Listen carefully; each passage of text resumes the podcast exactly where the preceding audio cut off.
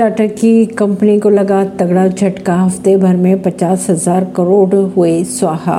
H C Reliance का भी हुआ बुरा हाल। चाहे इसराइल और हमास के बीच जंग तेज होती जा रही है, वहीं दूसरी ओर इसका असर दुनिया भर के बाजारों पर भी लगातार बढ़ता जा रहा है। भारतीय शेयर बाज़ार की अगर बात करें तो लगातार दूसरे सप्ताह सेंसेक्स की टॉप दस कंपनियाँ घाटे में रही और स्टॉक मार्केट निवेशकों की करोड़ों की संपत्ति डूब गई बॉम्बे स्टॉक एक्सचेंज के 30 शेयरों वाली सेंसेक्स पर लिस्टेड कंपनियों के कुल मार्केट कैपिटलाइजेशन की अगर बात करें तो इस सप्ताह एक दशमलव तिरानवे लाख करोड़ की कमी आई थी।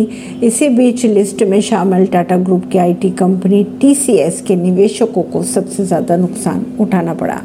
परवीनर सिंह नई दिल्ली से।